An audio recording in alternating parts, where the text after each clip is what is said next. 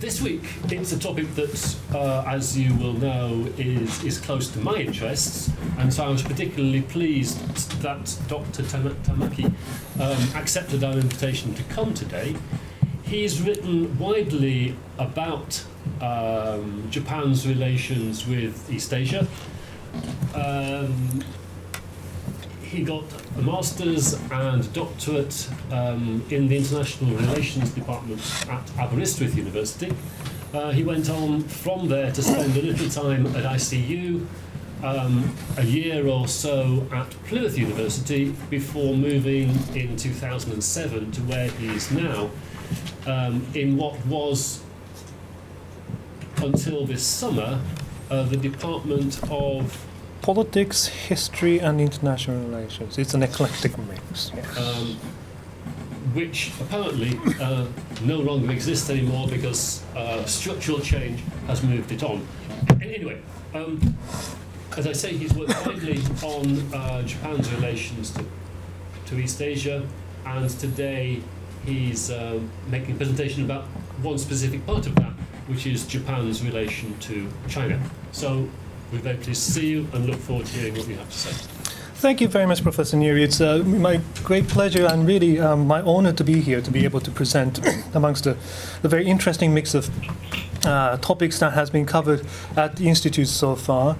Um, As you can see, I'm from the business school, Loughborough Business School, but my specialism is in international politics slash international relations. Um, I have been trained more or less as an international relations theorist, but I also use Asia-Pacific, East Asia, Japanese foreign policy as a sort of a platform for applying theoretical approaches, theoretical ways of thinking uh, about various aspects of the international politics of the Asia-Pacific region. And as Professor Neely ha- has uh, As mentioned, my work up to now has so far been about mainly about Japanese foreign policy, but it's also about Japan's relations with East Asia, Japan's relations with its most im- immediate neighbors, and not just uh, unraveling some of the, the things that are happening between Japan and its Asian neighbors, but I'm very much interested in the role of Japanese identity, how Japanese policy elites tend to look at themselves, the kind of images they have of themselves, and also of the images they might have of Asia as a neighborhood. Um,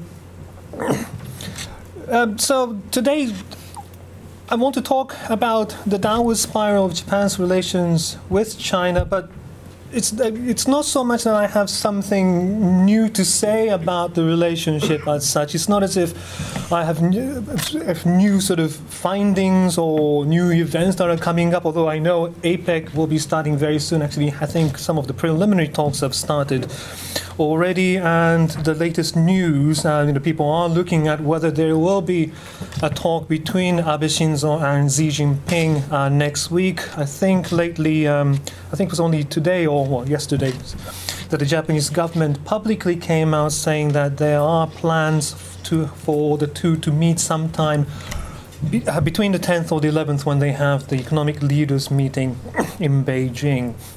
So there are quite a few things people are looking at, and there are talk about the thawing in relations, in relations between Japan and China, which I will go into uh, at the very end.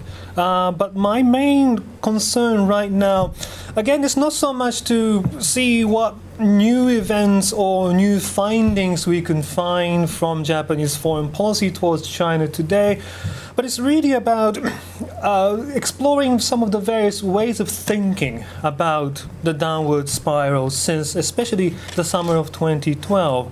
And this is really a work in progress, and you will find that there are quite a few crude elements to it. Um, there are quite a few things that still needs to be worked out.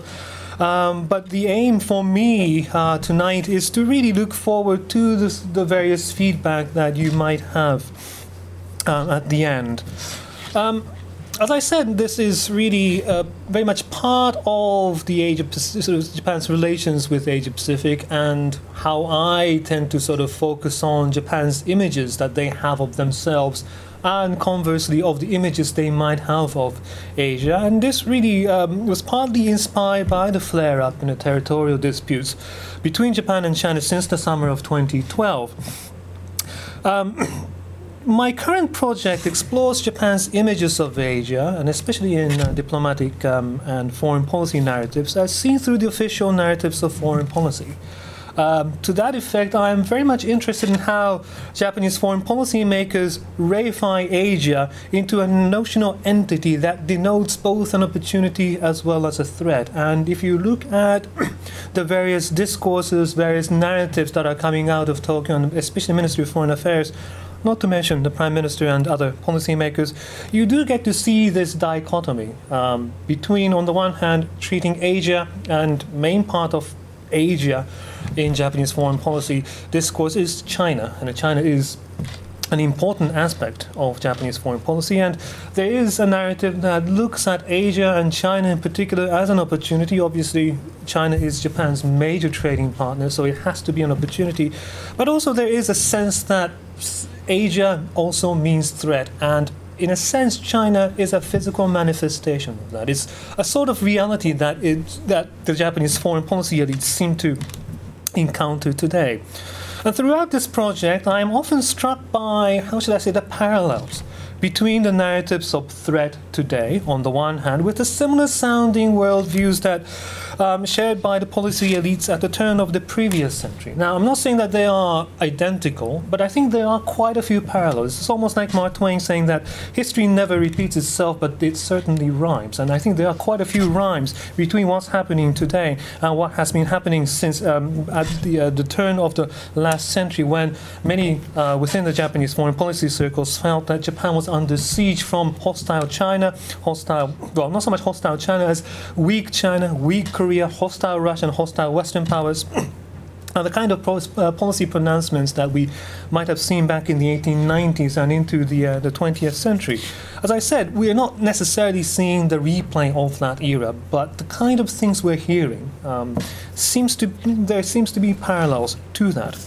And this current project is also driven by my curiosity in trying to appreciate, if not to understand, the reality, as it were, of Japan's Asia experience.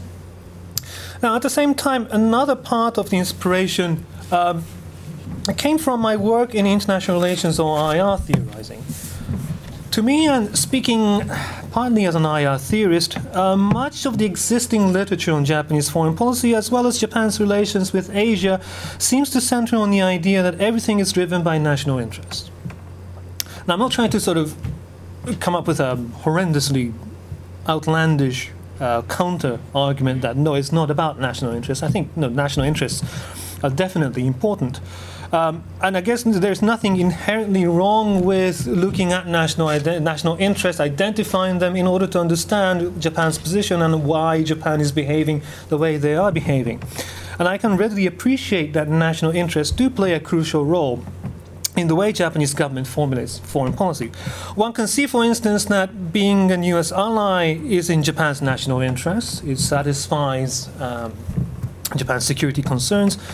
Or maintaining good relations with China is in Japan's national interest. It's another element of Japan's national interest. Also, maintaining good relations with Southeast Asia is in Japan's national interest, and especially today, uh, with respect to uh, in the following the, the flare-up in uh, territorial disputes, Southeast Asia is again uh, being seen almost as a hedge against the kind of things that could go wrong uh, in Japan's relations with China.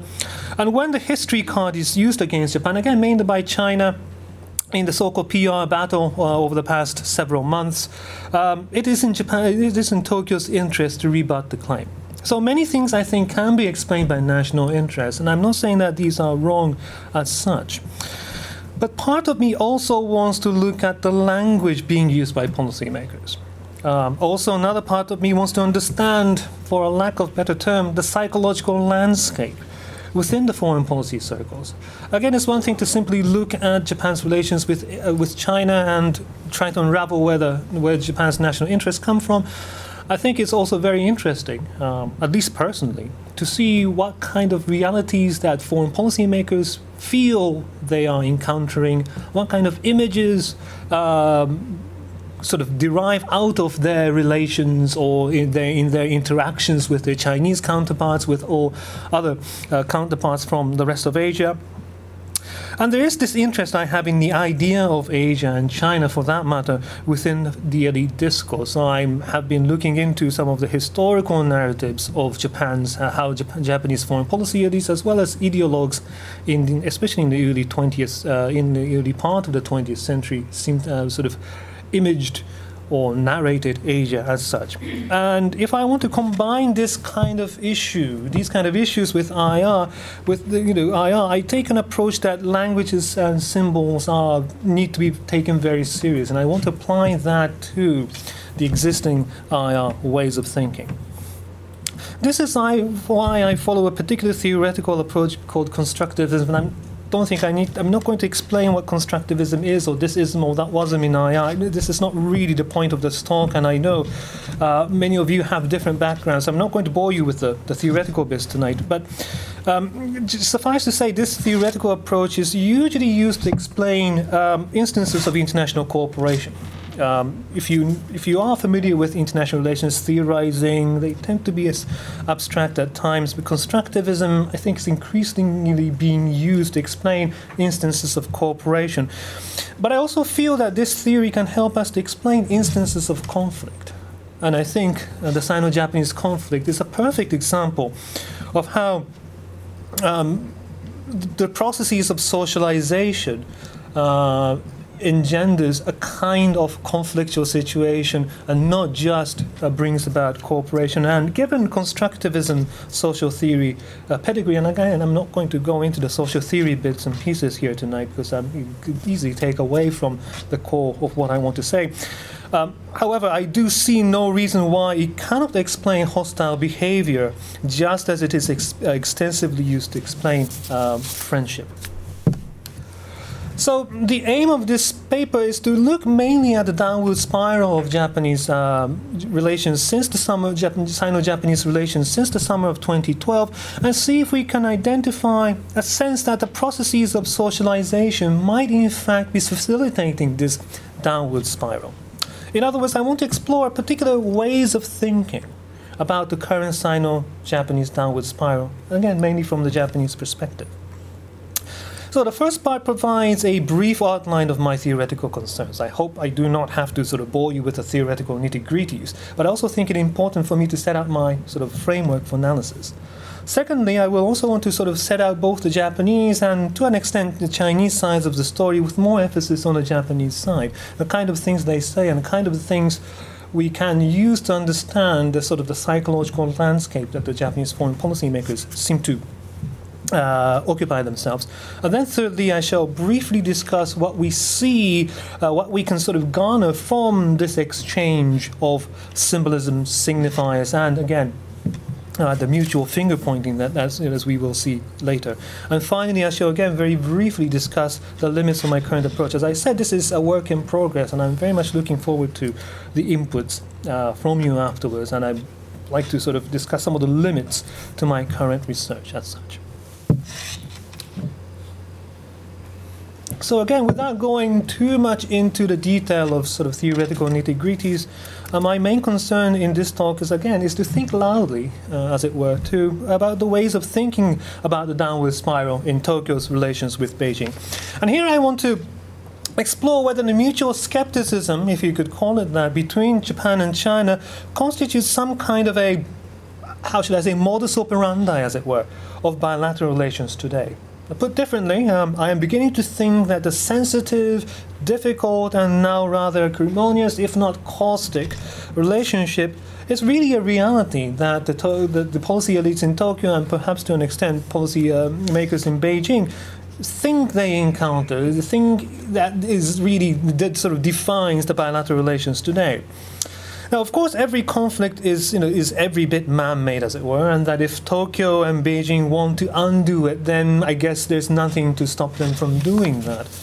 Um, but of course, the problem is that even if they do want to undo some of the downward spiral, they seem to get back into this.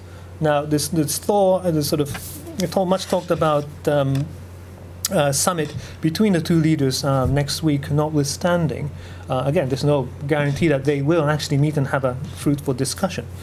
Um, by this, I simply mean mean the obvious, in a sense that diplomacy is a human action, or is a human interaction, as it were.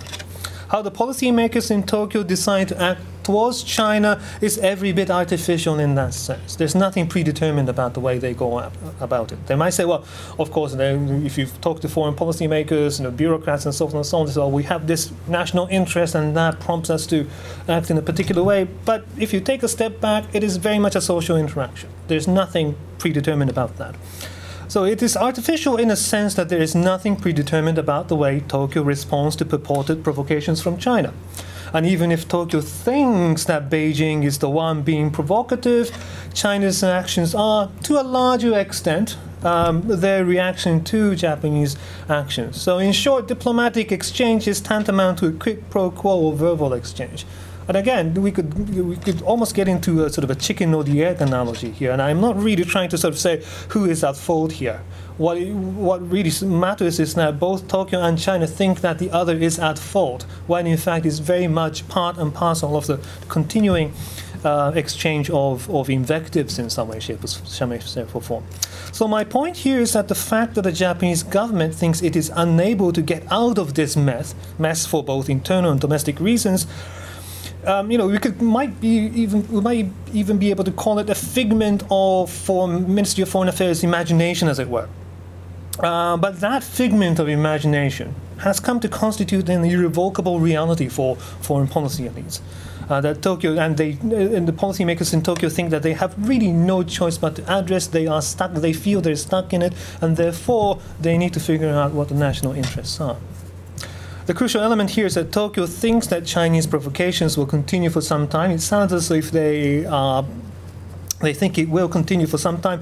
And this assumption poses a form of reality for Tokyo uh, to contend with. Again, the, uh, the purported again, uh, summit next week notwithstanding. Now, some people might wonder at this point, well, what about national interests? Um, True, I think much of what goes on between Japan and China can be summed up in two words, national interests. For instance, we can easily ask questions such as, what motivated the Japanese government to nationalize the Senkakus? Or we could ask questions like, well, what makes what makes the Chinese government to risk actual physical confrontation by the provocative behavior, quote unquote? Or why does the Japanese government think that increasing defense budget is a good thing? And, you know, for all these questions, the answer could be simple, national interests. Now, the idea of national interest, I think, is a useful useful term, and I think national interest is a useful thing. It can explain just about everything Japan does. It can do so to the extent that we don't need to identify what Japanese interests are until we see it. Whatever Tokyo does must be in its interest. And how do we know that Tokyo's actions constitute Japanese national interest? Well, the fact that Tokyo did something must mean that it is an interest. So the national interest as a sort of a term is a useful one, but it gets us into this sort of circular argument. And the story goes around in circles. The thing about national interest is that it black boxes people's ideas.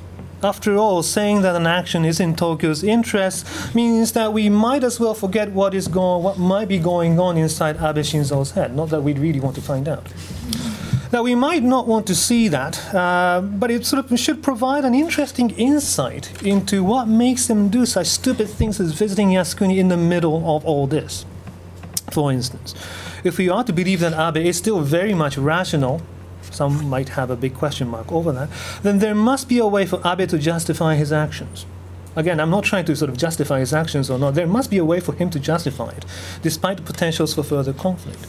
And the problem for me, at least, is that the phrase national interest does not help me to do this.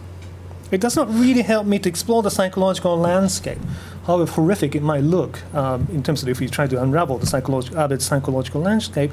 Um, we... We only sort of end up in a vicious circle of, well, national interest actions, national interest actions, and it doesn't really help me look into the kind of the world views that the policy elites tend might might share. Um, and if we are to concern ourselves with the mechanism behind the manifestation of downward spirals, invoking national interest might not be enough.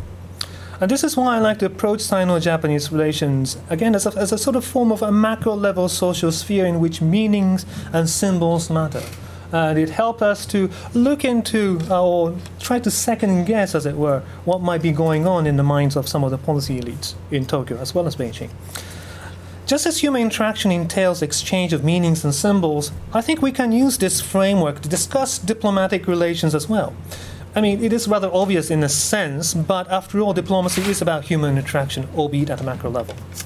So when you hear hostile signal from Tokyo will elicit a hostile response from Beijing, and when Tokyo sends out a signal, what it's seen, what it, what it thinks as a friendly gesture, but nevertheless meets a hostile reaction from Beijing, in the minds of the Tokyo policymakers, um, Beijing's reaction is one of surprise, or maybe even anger. And that might help us to explain why there is that mechanism of downward spiral. And this is the sort of social dynamic that seems to be prevailing in the current downward spiral of Japan's relations with China. Now, again, I don't want to bore you with the, with the theoretical bits um, further, uh, but this approach is known as constructivism in international relations, but I shall, again, I shall not go into too much of it. Uh, suffice to say, this approach allows us to delve into things like the identity politics that might exist between Japan and China. There's a burgeoning literature looking at uh, the various identity politics, sort of na- how national identities sort of seep into foreign policy, seep into mutual images and mutual misunderstandings between Japan and China, for instance.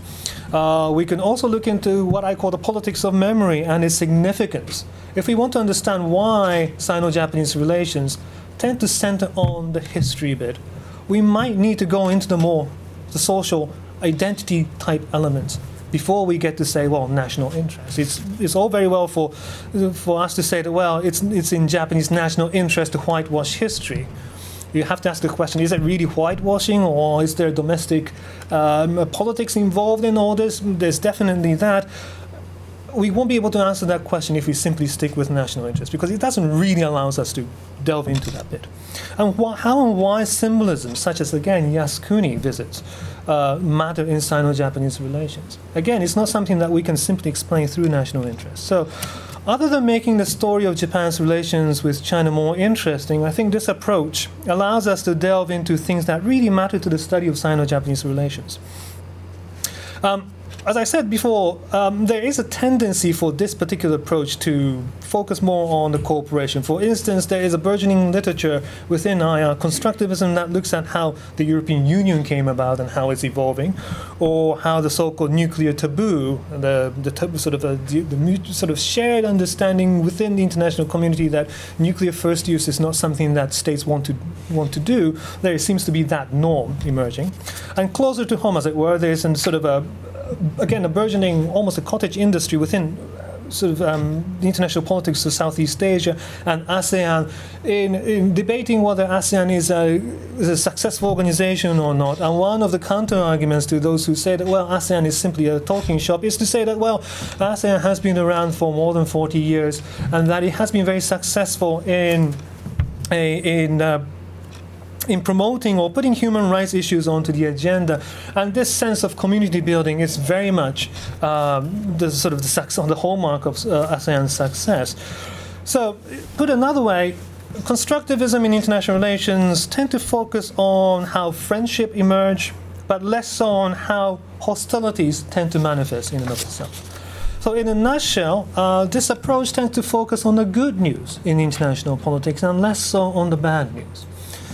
And looking at it, sort of the literature on constructivism and social theory and so forth and so on, there's nothing to suggest that these types of approaches can explain the bad news in international politics. And this is the kind of thing I want to explore. And I thought looking at the Jap- Sino-Japanese relations today is exactly a very good example of how the socialization process begets bad news, which then begets further downward spiral, begetting bad news, so forth and so on. And this is really um, the, the project that I am engaged in, or part of the, the larger project that I'm engaged in. And this is the kind of thing I want to explore in my in the paper and that I'm working on. So the question is, can we actually do this?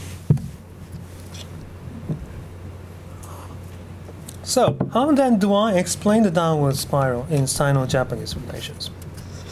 Again, it is tempting to suggest that national interests are at play. Just as I have mentioned before, if we ask questions as why did the Japanese government nationalize Senkakus, or why did the Chinese government react so badly to this, what is what what is really preventing both sides from coming together, what's re, what has prevented the thawing from taking place until now, uh, more than two years later, well, if you want to sort of push back the the, the the roots of all this issue way before, way beyond, way before two thousand twelve or two thousand eight or whatever, why did it take until now for the leaders to sort of decide that, well, actually we do need to talk?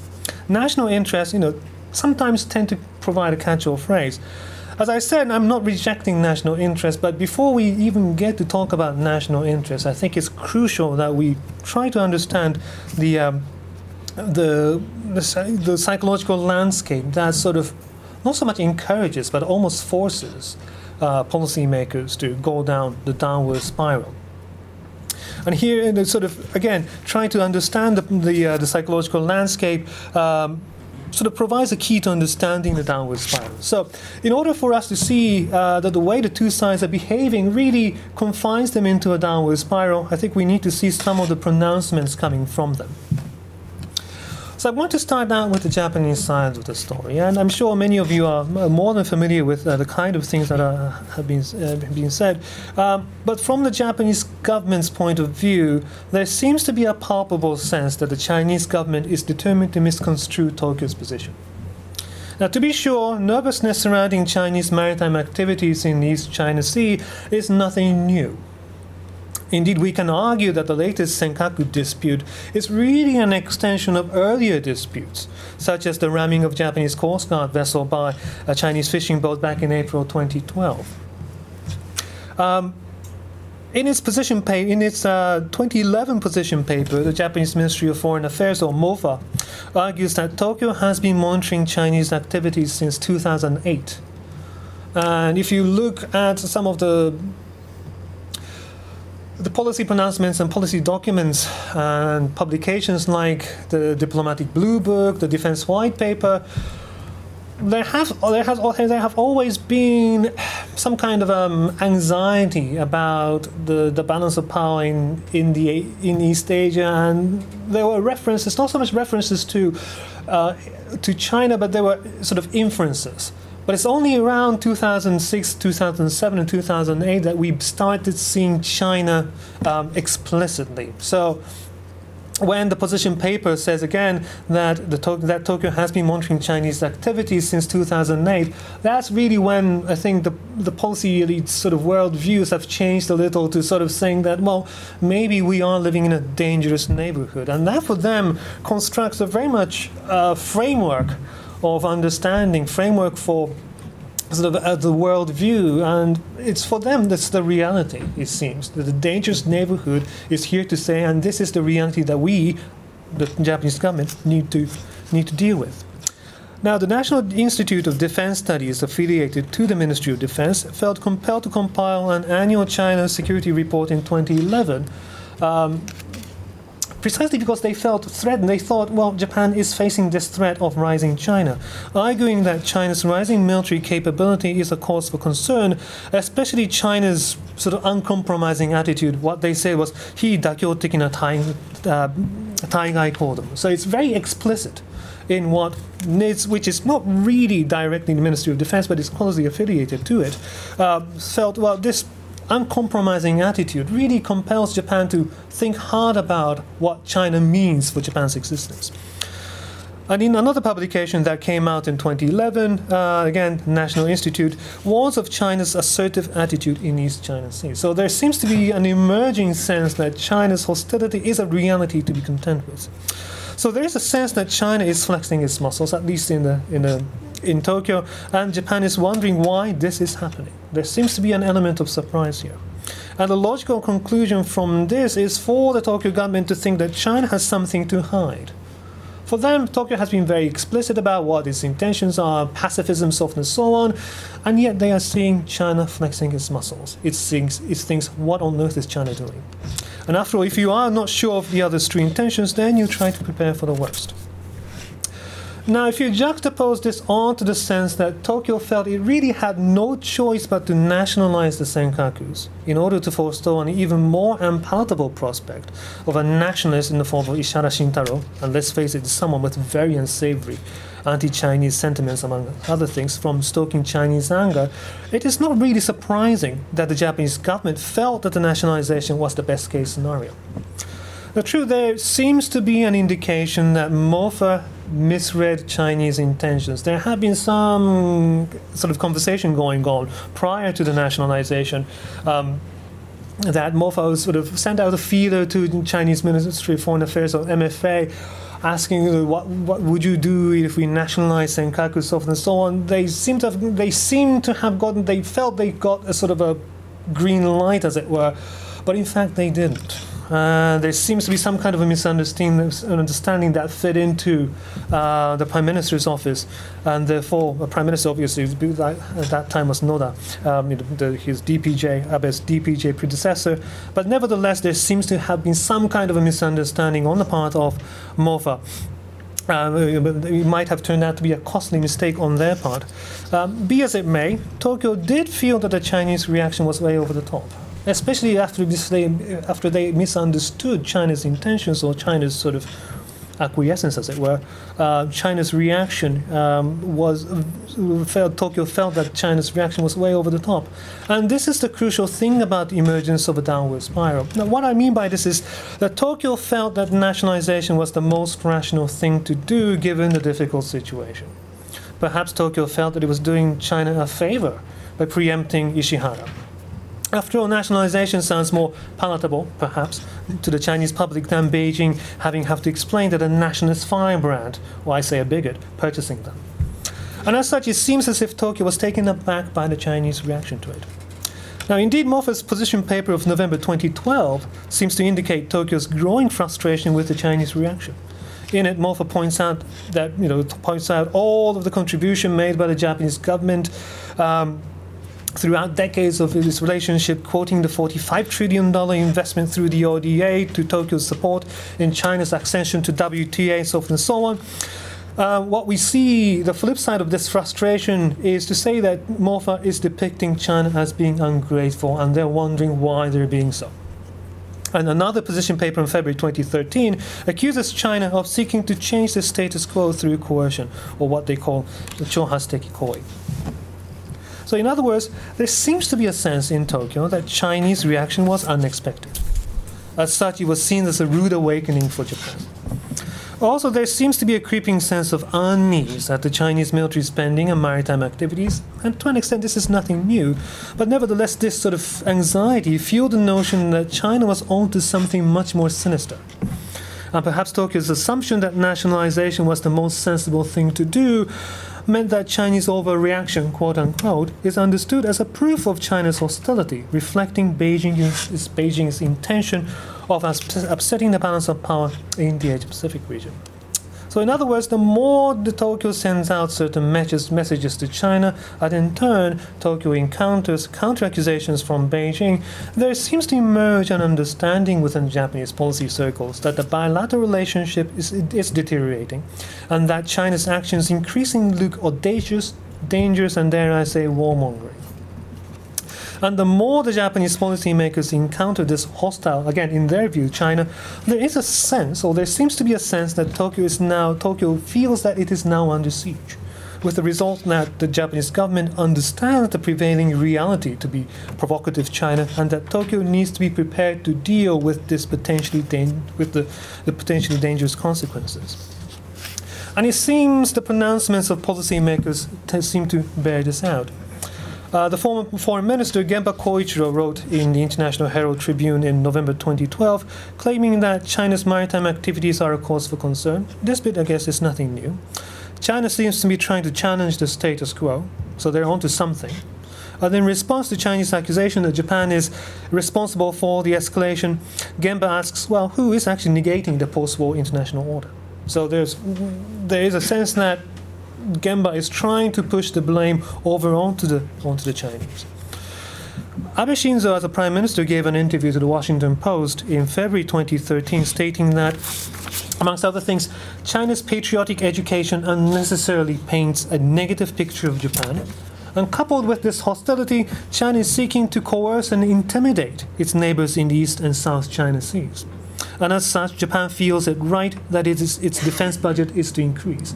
I did, he did and he explicitly point out that, yes, he has taken the, he, he has taken the decision to increase um, but, uh, defense budget, budget uh, in, in, uh, in many years.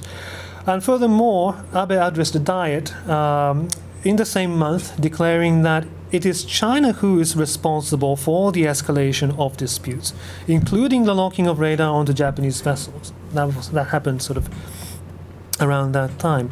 And he repeated his assertion that his door is always open, that he is open to conversation, and he is open to, to, uh, to conversation, dialogue, meaning that it is China who is more reluctant to engage in constructive dialogue. So it is China's fault. This is the kind of things that seems to be coming out. Foreign Minister, Foreign Minister Kishida Fumio uh, reiterated these points in February twenty thirteen as well, arguing that Japan's diplomacy is in a crisis situation. He used the term kikiteki jōkyō. He also said Japan is responsible for the terri- uh, China is responsible for the territorial infringement. China's opaque military spending is a cause for concern, and that China needs to restrain itself. So what we tend seem, seem to see here is this. From the Japanese perspective, the reality out there is one of Chinese provocation, full stop. If the nationalization of Senkaku was seen as a necessary evil, at least in the minds of the Tokyo, uh, in, in the minds of the Japanese government, Beijing's reaction is interpreted in Tokyo as having some ulterior motives.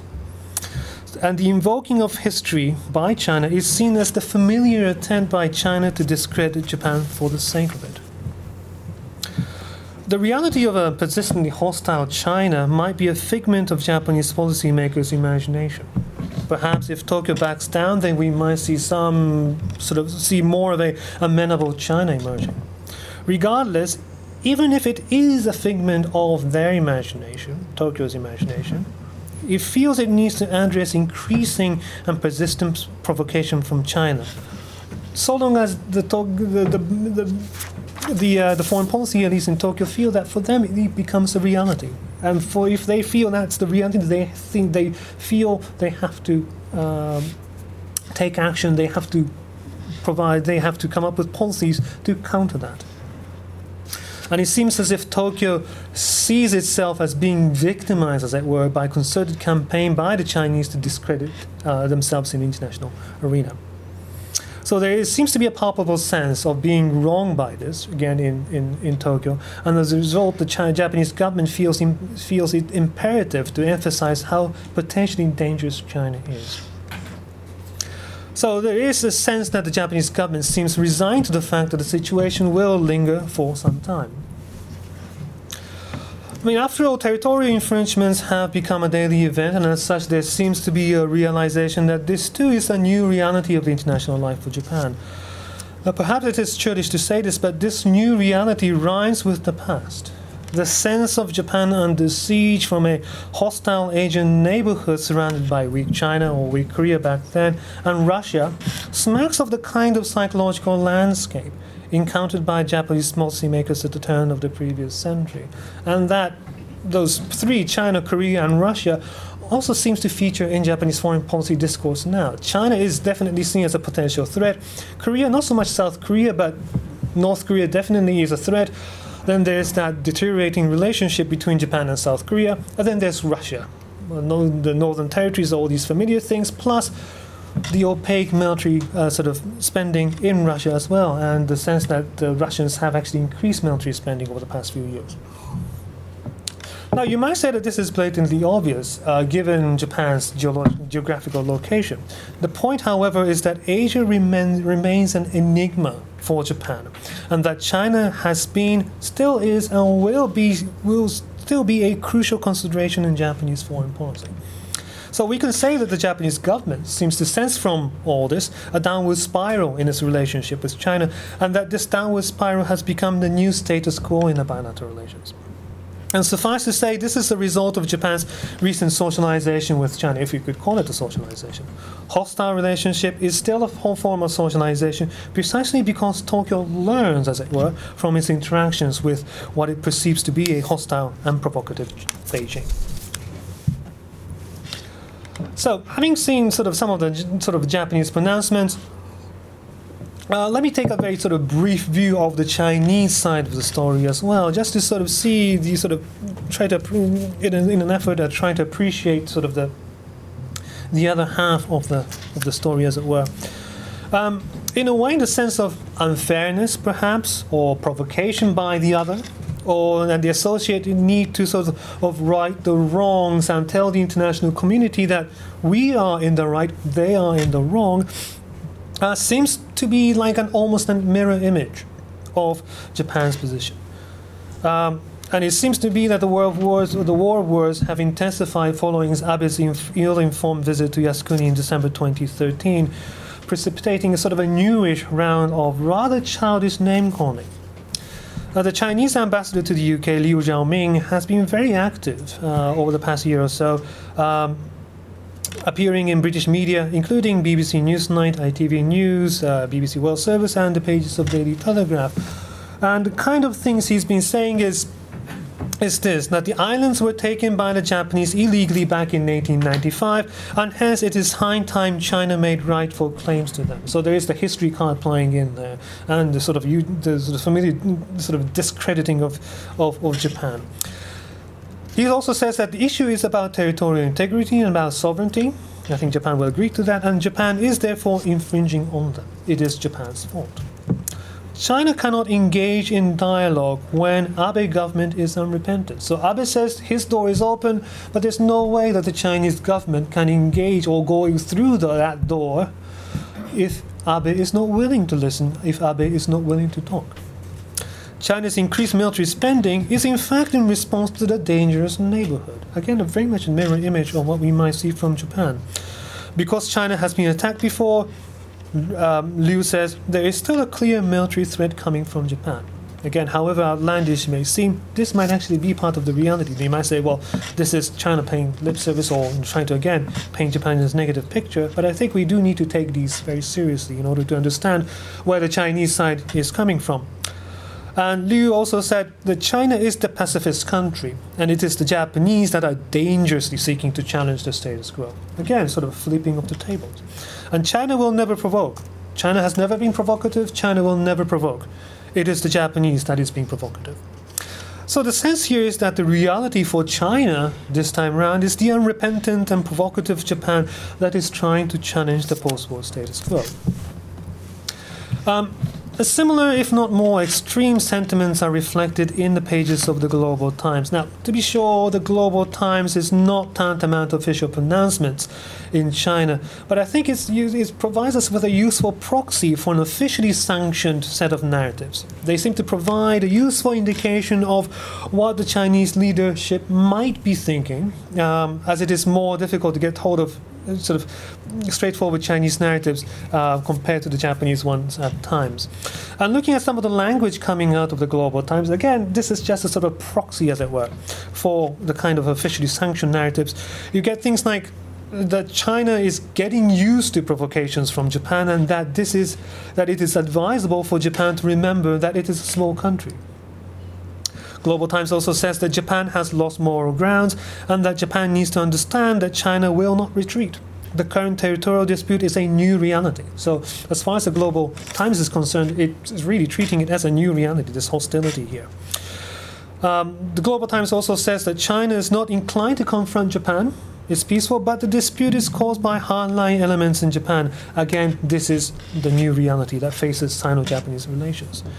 China and Japan are likely to become long-term rivals, and that it is Japan that should be worried about the bilateral relationship.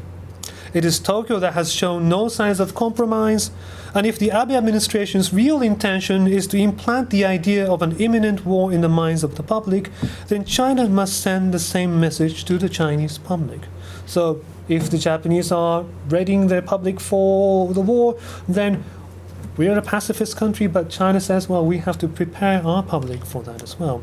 And dragging, and it also says that, the, that dragging China into peripheral conflicts with Japan can provide some illusions to the Japanese public that their country is still powerful. So as we can see, this particular segment of the Chinese public narrative, for a lack of a better phrase, seems to mirror the Japanese side of the story.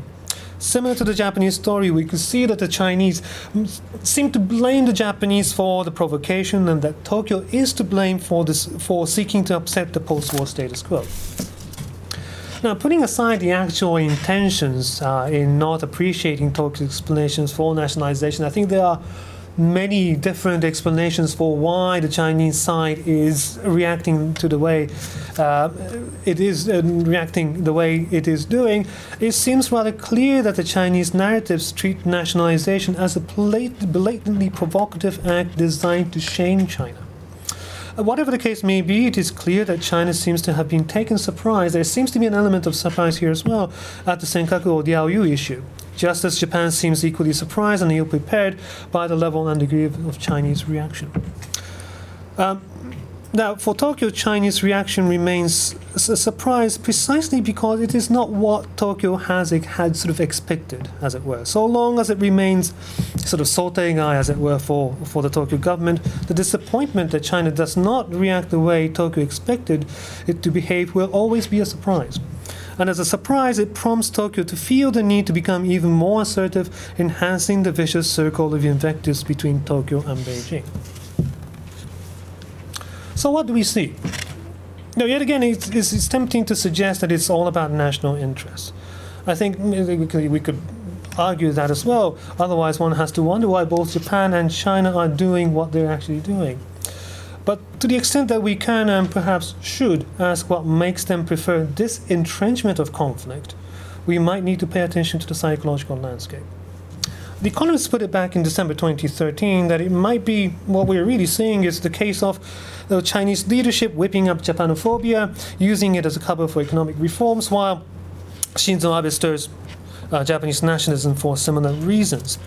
Now, while this might be the case, um, my hunch is that the war of words have become a de facto process of socialization between the two governments, and the downward that, uh, that the downward spiral of deteriorating relationship has become really an incontrovertible reality for the Tokyo government as well as Beijing.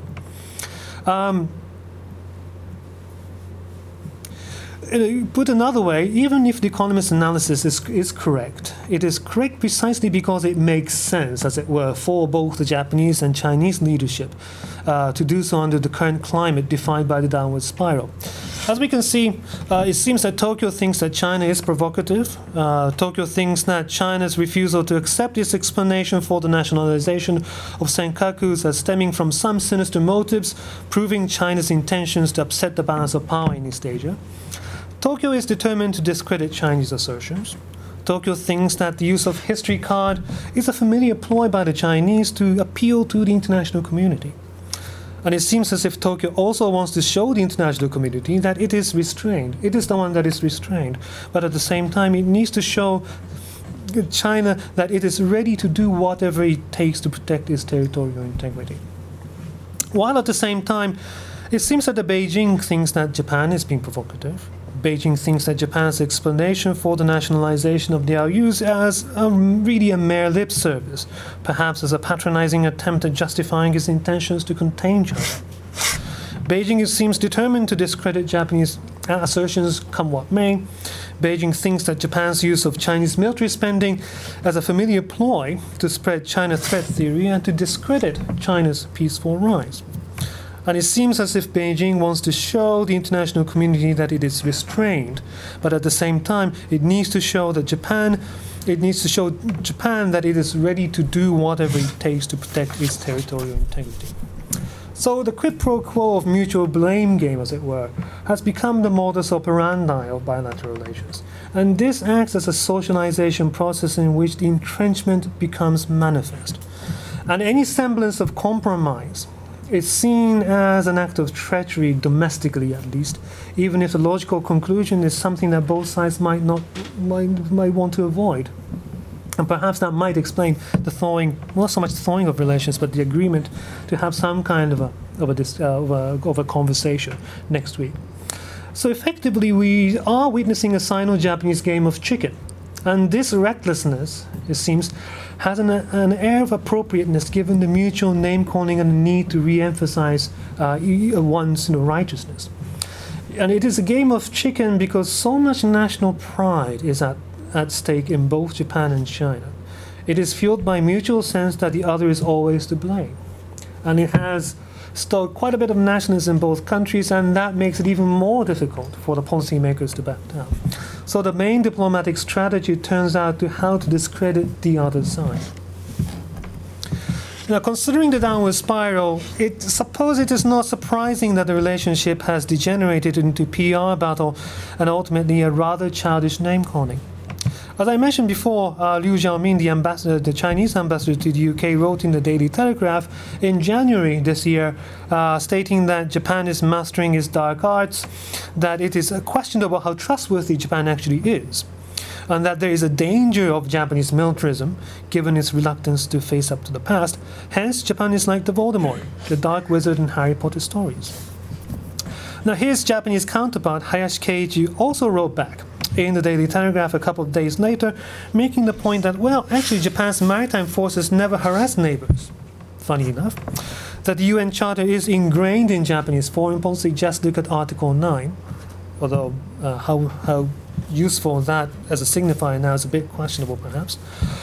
Uh, he also says that there is an irony when a country that has increased its military spending by more than ten percent over the past twenty years should call its neighbor, quote-unquote, militarist. So China is the Voldemort. Now, that the two mature men felt it proper to invoke Harry Potter in explaining the international politics of Northeast Asia seems to suggest, amongst other things, a level of entrenchment. And this level of entrenchment seems to make some form of rapprochement difficult, at least in the short term. So again, there's a big question mark over what might happen or what might not happen early next week. So we we do see an instance in which Tokyo looks at China as the source, source of provocation, and vice versa. We also see an instance in which Tokyo seems surprised by Chinese reaction, and that is frustrated when their explanation is dismissed as utter nonsense. And again, uh, there seems to be a sort of vice versa uh, element to it. The initial territorial issue has been entrenched to such an extent that the familiar accusations of Chinese military spending and Japanese whitewashing of history are sort of are deployed to add gravity to mutual accusations. And when that fails, Harry Potter is employed to add further panache, perhaps mainly for media consumption, but you know it plays an important role in a P R battle nonetheless. So this quid pro quo is itself a form of socialization in which the reality uh, that's construed is one of intractable, intractable mess caused by the other side. And herein lies um, the very nature of the downward current, the current downward spiral. There is the need to justify one's position, uh, necessarily involves discrediting, if not belittling, the other's claims. That seems to appear in the, the, the mutual name-calling.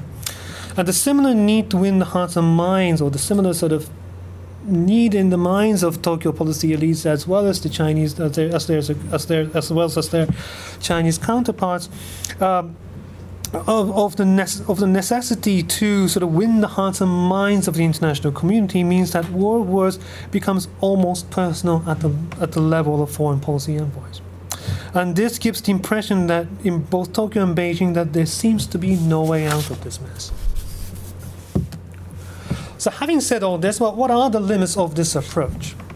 As I said at the outset, this is really a work in progress, so there are some very crude elements to this. But nevertheless, I think there are limits to this approach. The first of all, there is the methodological issue. For me, getting hold of the Japanese government pronouncements is the easier bit. Uh, getting hold of the Chinese counterpart becomes a bit difficult at times, and there are limitations. So sometimes I do rely on the Global Times, but there are problems in using that as a sort of a platform to garner well, the sense of what the Chinese are thinking. Um, so needless to say, this potential discrepancy between the Japanese and Chinese accounts is something that sort of needs ironing out. Secondly, there is always an element of second-guessing the intentions behind what policymakers are thinking. Now, I mentioned, I mentioned several times that there is a need to peer into the psychological landscape shared within the foreign policy-making circles to provide a more interesting story, as it were, to the, the Sino-Japanese downward spiral. Uh, while doing so, again, provides us with interesting um, and ultimately a useful uh, uh, insight. It remains a guesswork at best. And there are, I do need to work out how exactly to overcome this issue. I think that, I mean, there are solutions to this, of course, like conducting interviews, the more sort of formal, in-depth interviews, but this is a sort of a limitation or a constraint nonetheless. And finally, there's always um, the so what question. Whenever you mention something about the theoretical things and how you apply that to sort of practice, there's always the so what question. And again, invoking national interests as a driving factor might be tempting.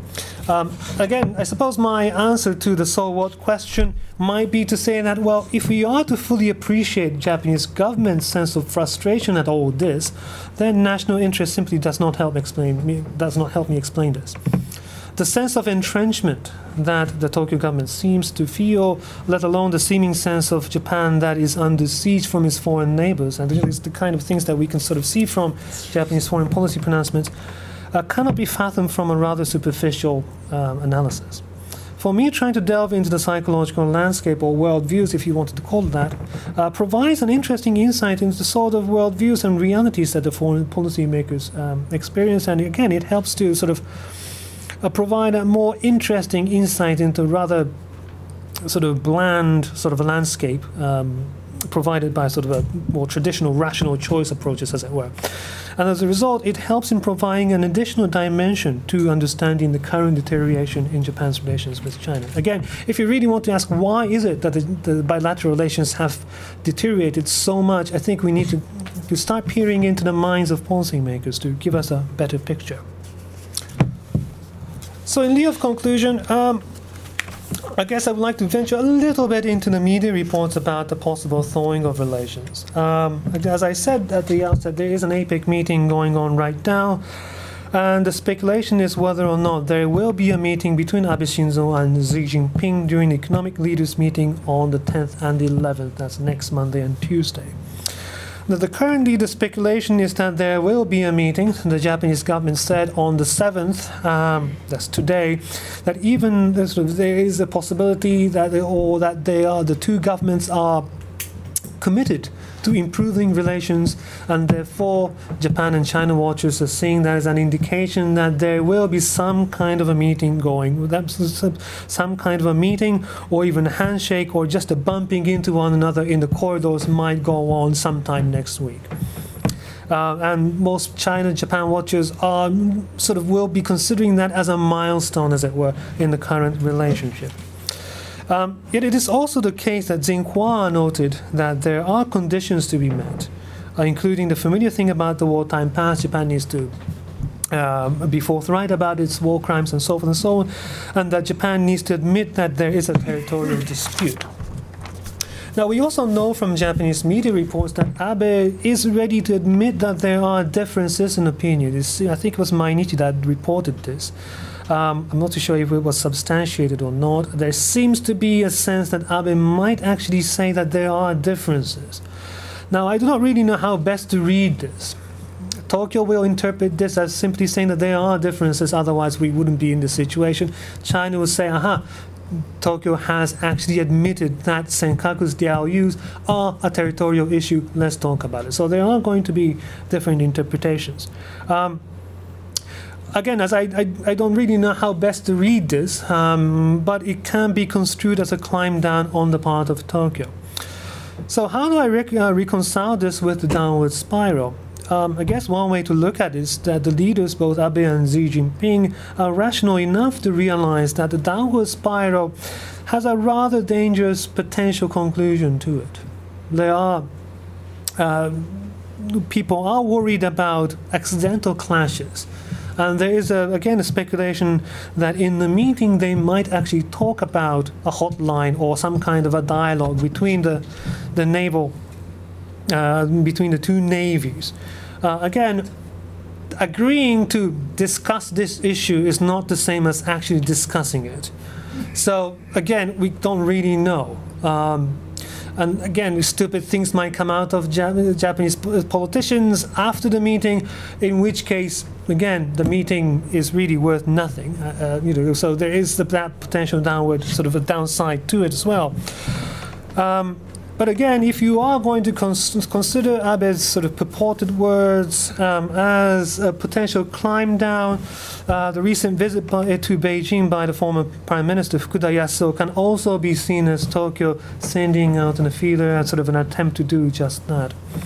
So we need to see what really happens at the bumping in and to see how what it looks like. And of course, there is, just as in the apology issue, there's have to be some kind of a backlash coming from the conservatives in Japan. Uh, so again, because this is a very sensitive issue, and as I sort of mentioned before, uh, what looks like a compromise from, you know, if you take a step back and if you look at both sides agreeing to have a discussion, uh, it looks like a compromise, but potentially and domestically, both in Japan and China, this could be seen as a concession that one is giving to the other. So there is a very politically, it's very sensitive. Again, I don't really know how to read Xi Jinping's sort of intention in agreeing to sort of have a talk. Uh, but again, um, one thing we can say is that there seems to be a sense that Tokyo and Beijing are both coming to understand that there is an inherent danger in how this socialization process of downward spiral might end. And it seems as though if both sides are rational enough to say, let's see what might come out of this sort of bumping in. Again, thank you very much.